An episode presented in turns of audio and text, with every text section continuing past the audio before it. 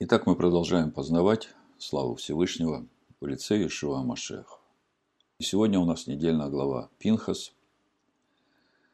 И мы, как я уже говорил, находимся меж теснин, в самом трудном времени, времени, когда Всевышний поднимает нас на новый духовный уровень. Трудное время для ветхой природы, благословенное время для новой природы в человеке. На этой неделе на уроке Торы был вопрос. Почему недельная глава называется Пинхас, если о Пинхасе сказано в начале главы всего несколько слов, а все остальное содержание главы говорит об исчислении сынов Израиля и об уставах праздников Всевышнего. Это очень хороший вопрос, который помогает увидеть нам то, что Всевышний хочет нам сегодня сказать через эту недельную главу. И в конце мы вернемся к этому вопросу, а все, что я буду говорить дальше, это как бы вот эти составляющие, которые помогут нам увидеть ответ на этот вопрос. Как мы уже говорили в прошлый шаббат, мудрый человек не тот, кто много знает, а мудрый человек – это тот, кто может извлекать из этих знаний уроки для себя. И как мы понимаем, прежде чем начать извлекать для себя уроки из полученных знаний, Прежде нужно получить эти знания. И потому мы из года в год продолжаем познавать Священное Писание, которое Всевышний дал для научения своего народа.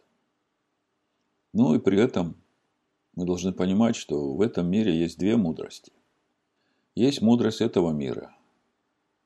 Я бы ее назвал душевная мудрость бесовская. А есть премудрость Всевышнего, это его Тора – о которой апостол Павел сказал, что эта премудрость, она тайная, сокровенная, которую Всевышний еще прежде сотворения этого мира предназначил к нашей славе. Об этом написано в 1 Коринфян 2 главе, прочитаю 6-7 стих. Мудрость же мы проповедуем между совершенными. Но мудрость не века сего и не властей века сего приходящих. Но проповедуем премудрость Божию, тайную, сокровенную, которую предназначил Бог прежде веков к славе нашей.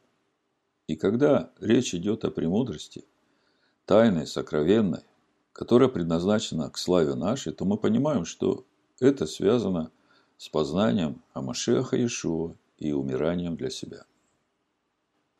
И самоотверженный поступок Пинхаса, о котором мы читаем в нашей недельной главе, является ярким примером умирания для себя. Пинхас понимал, что сыны колена Шимона по закону кровной мести могут его убить. Но тем не менее это его не остановило. И тогда Всевышний сам вступается за Пинхаса и заключает с ним завет шалома. И из этого мы извлекаем уже первый урок для себя. Только тот человек, который не терпит осквернения имени Всевышнего и готов рисковать своей жизнью ради освящения имени Всевышнего, обретает союз шалома, как написано в нашей главе Бамидбар, 25 глава, 10 по 13 стих. И сказала Данай Маше, говоря, Пинхас, сын Илиазара, сын Аарона священника, отвратил ярость мою от сынов Израилю возревновав по мне среди их. И я не истребил сынов Израилевых в ревности моей. Посему скажи, вот я даю ему завет шалома. И будет он ему и потомство его по нем, заветом священства вечного. За то, что он показал ревность по всесильном своем и заступил сынов Израилевых. И как говорит нам комментарий из Торы Санчина, суть союза Шалома который Всевышний заключил с Пинхасом, в том, что шалом стал внутренним свойством Пинхаса. И борьба материального и духовного, которая свойственна всем другим людям, в нем прекратилась. И это сделало смерть, которая разделяет духовное и материальное, для него ненужной. Вот это и есть суть приобретения премудрости Всевышнего, предназначенной к славе нашей. Поведение Зимри вождя отчего дома колена Шимона, представляло собой и чудовищное осквернение святынь Всевышнего, и также попрание морали и нравственности человеческого достоинства. Пинхас ударом своего копья показал, что никому не позволено оскорблять имя Всевышнего. Этим своим поступком он спас сынов Израиля от полного уничтожения. Поступок Пинхаса Всевышний воспринял как искупление вины всего народа. Несмотря на то, что грешило в основном колено Шимона, Всевышний хотел уничтожить весь народ, именно потому, что они оказались неспособными остановить это святотатство в стане сынов Израиля. Поэтому Всевышний хотел уничтожить весь народ, как написано здесь же в 25 главе Бамидбар, 10-11 стих. «И сказал Адонай Маше, говоря, Пинха, сына Лязара, сын Аарона священника, отвратил ярость мою от сынов Израиля, возревновав по мне среди них, и я не истребил сынов Израилевых в ревности моей. И здесь второй урок, который мы извлекаем для себя из нашей недельной главы Пинхас. Если мы видим в общине человека, подчеркиваю, в общине, который своим поведением оскверняет имя Всевышнего, то мы не должны молча стоять в стороне, думая, что к нам это не относится. Как мы видим, молчание делает человека соучастником этого греха. И здесь следует понимать, что это не относится к внешним, к тем, кто не является членом общины истинного Машеха Ишуа. Апостол Павел говорит нам об этом в 1 Коринфян 5 главе с 9 по 13 стих. «Я писал вам в послании не сообщаться с блудниками. Впрочем, не вообще с блудниками мира сего или лихаимцами, или хищниками, или идолослужителями, ибо иначе надлежало бы вам выйти из мира сего. Но я писал вам не сообщаться с тем, кто, называясь братом, остается блудником или лихаимцем, или идолослужителем, или злоречивым, или пьяницей, или хищником. С таким даже и не есть вместе. Ибо что мне судить внешних? Не внутренних ли вы судите? Внешних же судит Бог. И так извергните развращенного из среды вас.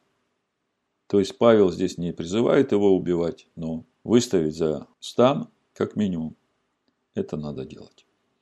Итак, внешних судит сам Всевышний. Поэтому нам не нужно осуждать внешних, а наоборот, быть ходатаями за них перед Всевышним и просить его дать им покаяние в жизни. А вот со внутренними, с теми, кто называется братом или сестрой и остается блудником или лихаимцем, или идолослужителем, или злоречивым, или пьяницей, или хищником, мы не должны молчаливо созерцать такое поведение. Павел говорит, извергните развращенного из среды вас. Почему такое непримиримое отношение? В послании евреям написано, 10 глава, 24-31 стих. Будем внимательны друг к другу, поощряя к любви и добрым делам. Не будем оставлять собрание свое, как есть у некоторых обычаев, но будем увещевать друг друга, и тем более, чем более усматривайте приближение дня оного. Ибо если мы, получив познание истины, произвольно грешим, то не остается более жертвы за грехи. Но некоторые страшные ожидания суда и ярость огня готовы пожрать противников. Если отвергшийся закона Маше при двух или трех свидетелях без милосердия наказывался смертью, то сколь техчайшему, думаете, наказанию повинен будет тот, кто попирает Сына Божия и не почитает за святыню кровь завета, который освящен и духа благодати оскорбляет. Мы знаем того, кто сказал, у меня отмщение, я воздам, говорит Адонай. И еще, Адонай будет судить народ свой, страшно упасть в руки Бога живого. Другими словами, мы все должны иметь страх Божий. И всегда помнить, что если мы, имея познание истины, вдруг начинаем произвольно грешить, то мы попираем искупительную кровь Ишуа Машеха. И тогда уже не остается более жертвы за грехи. Это третий урок, который мы извлекаем из нашей недельной главы. 24 тысячи человек из сынов Израиля. Тех, кто прошел всю пустыню и уже стоял на входе в обетованную землю, погибли в одно мгновение. Почему? Потому что, имея познание истины, познание того, что идолопоклонство и блуд являются мерзостью в глазах Всевышнего – пренебрегли этим познанием, поклонились Багальпиору и начали блудодействовать с мадианитянками и моавитянками. И он не оставляет без наказания в своем народе тех, кто это делает. И вот здесь вот мы подошли к четвертому уроку, который мы извлекаем из нашей недельной главы. Мы видим, что ревность Пинхаса сохранила народ от истребления и обеспечила ему и его потомкам вечное священство. А это значит, что он и его потомки автоматически делаются наследниками обетованной земли. Так же, как и Халев и Егоша бен Нун, как написано. Бамидбар 4 глава, 24 стих.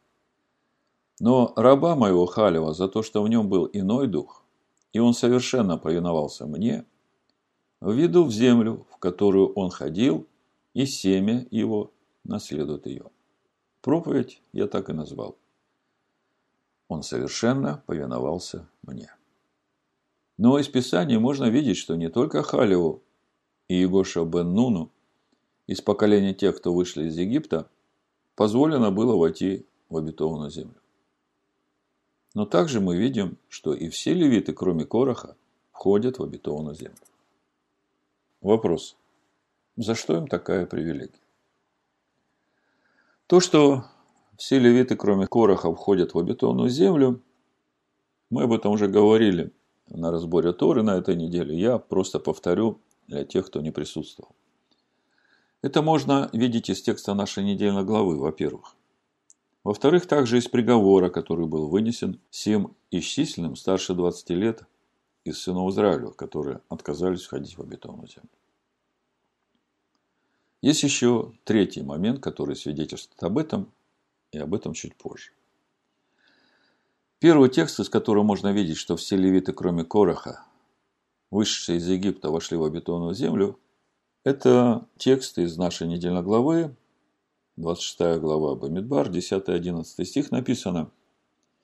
«И разверзла земля уста свои, поглотила их и Короха. Вместе с ними умерли сообщники их, когда огонь пожрал 250 человек. И стали они в знамение, но сыны Кореевы не умерли. Из этого текста мы видим, что сыны Короха не умерли, и подтверждением тому, что сыны Короха вошли в обетованную землю, являются псалмы сынов Короха, которые мы читаем в Тегеле. Ну а если вошли сыны Короха, то значит и все левиты также вошли в обетованную землю. И подтверждением этому является другое место Писания, которое говорит о том, что левиты не попали под приговор Всевышнего умереть в пустыне. Это мы видим в книге Бамидбар 14 главе. С 28 стиха написано – Скажи им, живу я, говорит Адонай. Как говорили вы вслух мне, так и сделаю вам. В пустыне сей падут тела ваши, и все вы, исчислены, сколько вас числом, от двадцати лет и выше, которые роптали на меня, не войдете в землю, на которой я подъемлю руку мою, клялся поселить вас, кроме Халева, сына Ифонина и Егоша бен Нуна мы видим, что в этом приговоре речь идет о сынах Израиля, которые были исчислены от 20 лет и выше. А как мы знаем, левитов исчисляют от месяца по рождению. И во втором году по выходе из Египта, в том исчислении, которое было сделано перед тем, как были посланы разведчики осмотреть обетованную землю, левиты не были исчислены вместе с сынами Израиля, как об этом мы читаем в книге Бамидбар, первой главе. Сначала с 1 по 3 стих, а потом с 48 по 51. С 1 по 3 стих написано «И сказала Данай Маше в пустыне Синайской, в скине собрания, в первый день второго месяца, во второй год, по выходе их из земли египетской, говоря, исчислите все общество сынов Израилевых по родам их, по семействам их, по числу имен, всех мужеского пола поголовно, от 20 лет и выше. Всех годных для войны у Израиля, по ополчениям их исчислите их, ты и Аарон. А дальше, в 48 стихе, написано. «И сказала Данай Маше, говоря, только колено Левина не вносив перепись. и не исчисляй их вместе с сынами Израиля. Но поручи левитам скинию откровения и все принадлежности ее, и все, что при ней. Пусть они носят скинию и все принадлежности ее, и служат при ней, и около скини пусть ставят свой стан, и когда надобно переносить скинию, пусть поднимают ее левиты, и когда надобно остановиться скинии, пусть ставят ее левиты. А если приступит кто посторонний, будет предан смерти. Вопрос. Почему Всевышний сказал Маше не исчислять левитов вместе с сынами Израиля? Почему Всевышний поручает левитам служение при скине собрания? Ответ на этот вопрос напрямую связан с тем, что происходит в нашей недельной главе, связан с ревностью Пинхаса, которая сделала его первосвященником в Израиле. Все дело в том, что левиты, так же как и Пинхас, изначально не были призваны для священнослужения Всевышнему от имени всего Израиля. Но про Пинхаса вы знаете. Он сын Илиазара, и в то время, когда Всевышний призвал Аарона и четырех его сыновей, Наддава, Авигу, Илиазара и Тамара на служение в Скинии, Пинхасу не было еще 20 лет и он не попал в число священнослужителей вместе со своим отцом. А Всевышний сказал, что вот э, Аарон и его сыновья, и те, которые после этого призвания родятся у его сыновей, они и будут продолжать служение в скине, будут священником. Поэтому, хотя и Пинхас являлся членом семьи Аарона, внуком его, можно сказать, сыном Илиазара, он не был причислен к священническому служению. Это то, что касается Пинхаса. Теперь в отношении левитов давайте смотреть. Мы знаем, что когда Всевышний выводил свой народ из Египта, священнослужителями Всевышнему в народе Израиля были первенцы сынов Израиля. Им было доверено служение перед Всевышним и принесение ему жертв. Так было всегда. Еще со времен Адама. Но после греха Золотого Тельца первенцы потеряли эту привилегию. И вместо них Всевышний избрал себе левитов. Если мы сейчас посмотрим на причину, по которой Всевышний избрал левитов себе в служение вместо первенцев, то мы увидим, что это та же самая ревность Пинхаса, которая сделала их, левитов, священнослужителями Всевышнего. Давайте сравним поведение левитов с тем, как вел себя Пинхас во время поклонения представителей колена Шимана Баальпиор. Давайте сравним поведение левитов в то время, когда народ сделал себе золотого тельца по выходе из Египта, с тем, как вел себя Пинхас во время поклонения представителей колена Шимана Баальпиор. Книга Шмот, 32 глава, 26-29 стих. Маше спускается с горы, разбивает скрижали.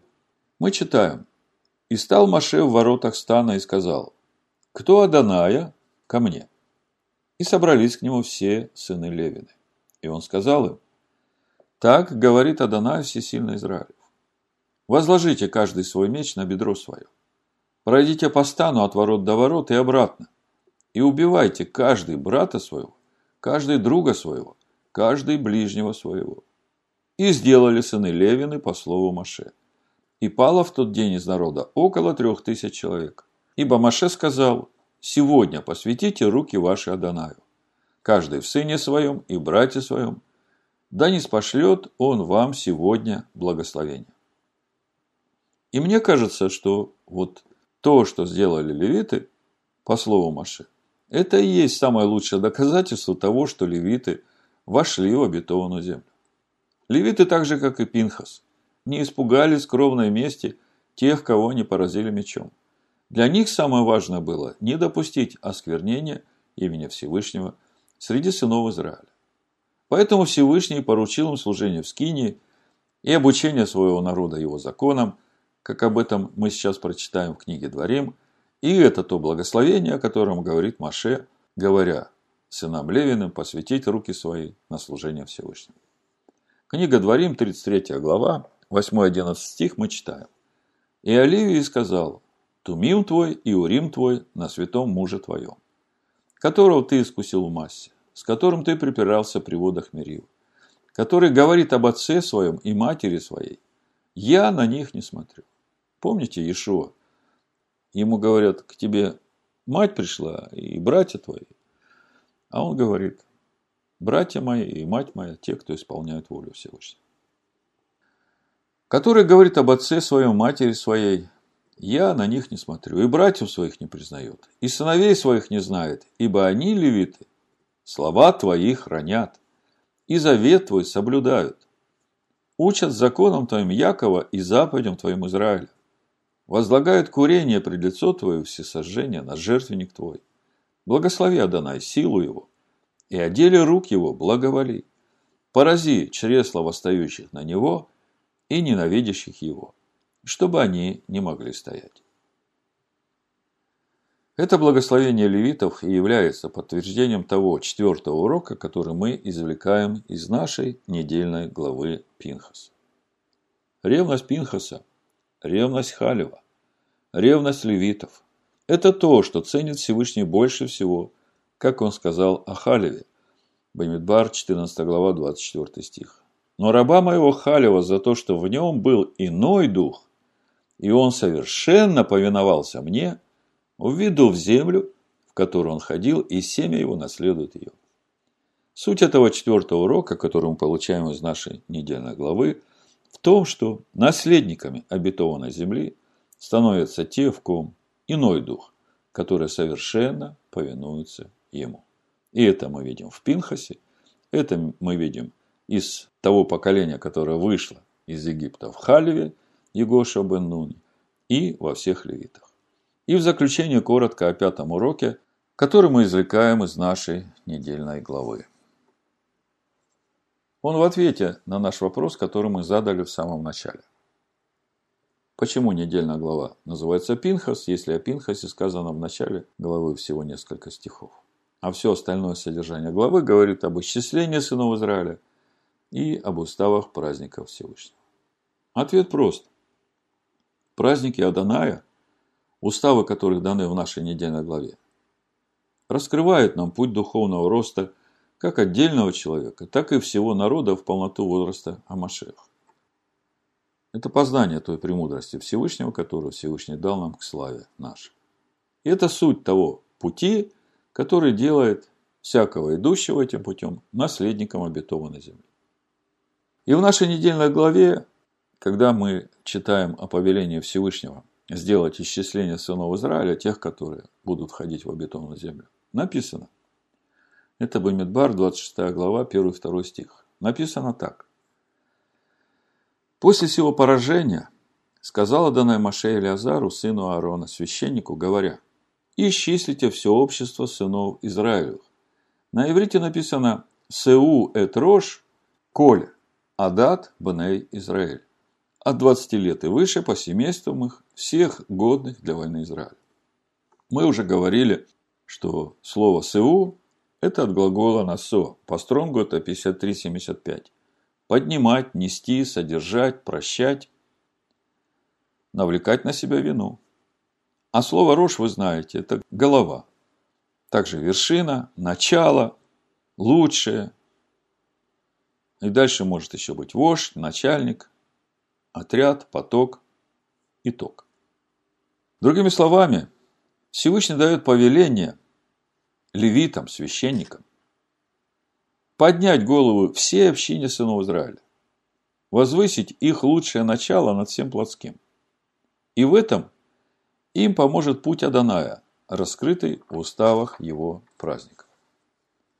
И чтобы им войти в обетованную землю, им нужно иметь такую же ревность, которую имел Пинхас, которую имели левиты, которую имел Халев, Сигоша, Беннуна.